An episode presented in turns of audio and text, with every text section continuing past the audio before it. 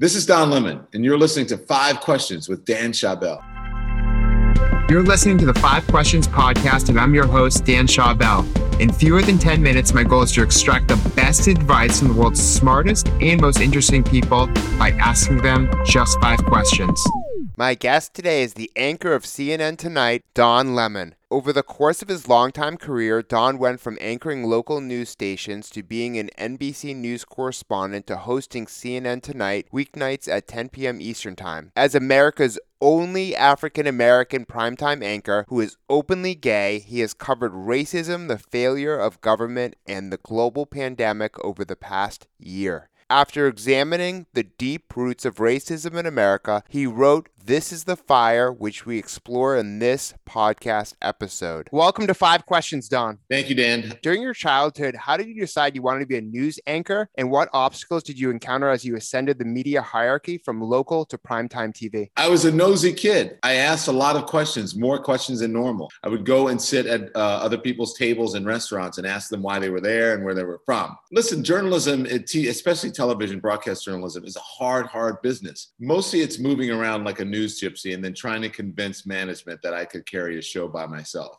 you know you're judged based on ratings and you have to be now you have to be on social media you have to build up those platforms so it's it's much different than probably when you first started. I find that a lot of people especially those who are successful like you are, are driven by curiosity and you don't know what you don't know so you ask all these questions and then that kind of points you in the right direction. And you of course are a public figure and you're representing both the gay and the african american minority communities. What do you believe your role and responsibility is to support both groups on and off the air? I think diversity is key in any profession. And the reason I'm there is because number one, I'm qualified to be there and I should have the job. But number two, I also have a perspective of a Black and a gay person in America. And those experiences are completely legitimate and they should be brought to the fore. And it also helps not only the people who are in those demographics, but it helps America and the country understand. It just offers more understanding and more perspective. Yeah. And it also shows hey, if you want to be an anchor someday and you're not a minority, I'm a minority, you could make it as well. So it's almost like community communicating that you know you could be this. If you can't see if you don't see someone like you who's on tv you don't think that's possible. When i first came out I, I was shocked by the number of people who were heartened by the fact that i did come out because they hadn't heard anybody admitting that they were gay. That was 10 years ago. So let's see what happens in the next 10 years. Maybe people won't have to come out anymore. I certainly hope so. I think it's becoming less and less prevalent that people just sort of naturally say who they are rather than making some sort of proclamation. I think people just in general just want to be themselves. Viewers want that authenticity. And your experience combating and covering racism is covered in your book, This is the Fire. How do you think we can start to end racism in America despite its deep rooted history?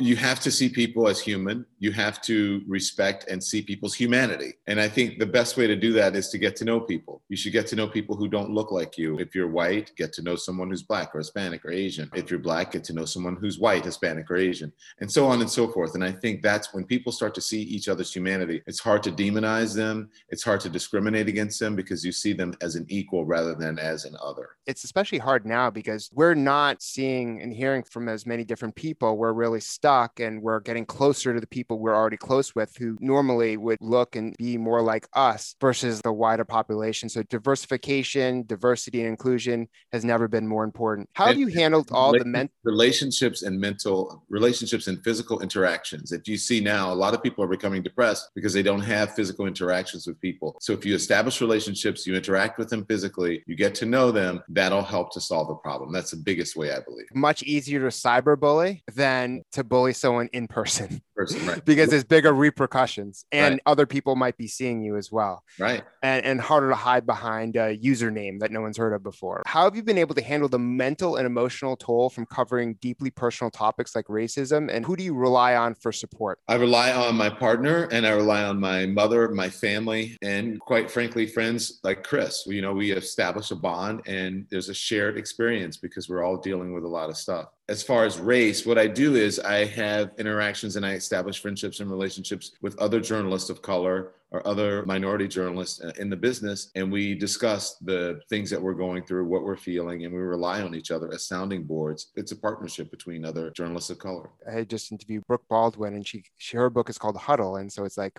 for women, it's almost similar to you and African American journalists and news anchors. This is happening to everyone. And it's almost like you get relief from that type of network that understands what you're going through, as well as the pressing topics that your audience is living through. So I think that's super important. It's and what's your support system, like-minded support system, and people who are going through the going through similar experiences. And what's your best piece of career advice? That's easy, Dan. My best piece of career advice is to work hard and to work hard and then to work hard. But guess what? It's not to worry about what people think about you or say about you because someone always has an opinion and you don't need the support of everyone. It's okay. It's great if you have the support of the boss or producer or coworker. But what you really need to do is have confidence in yourself and have the support of yourself and be kind to yourself. Work hard. Stop being concerned with people think about you. It doesn't matter. And then support yourself. Have confidence in yourself. If you want to do this job and you think that you're good at it, continue on and, and, and, and do it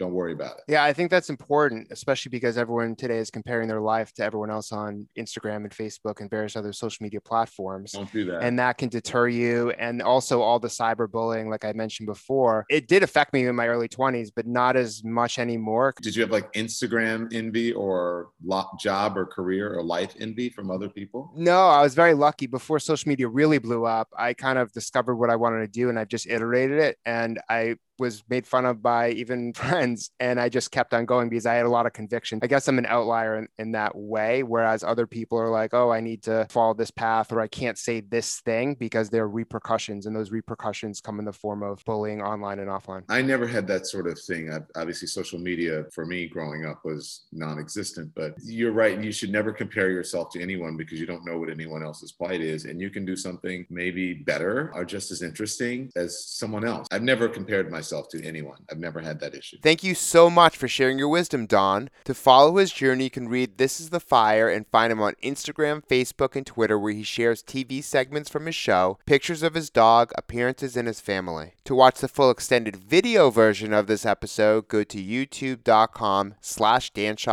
and please remember to rate and review the Five Questions podcast on iTunes.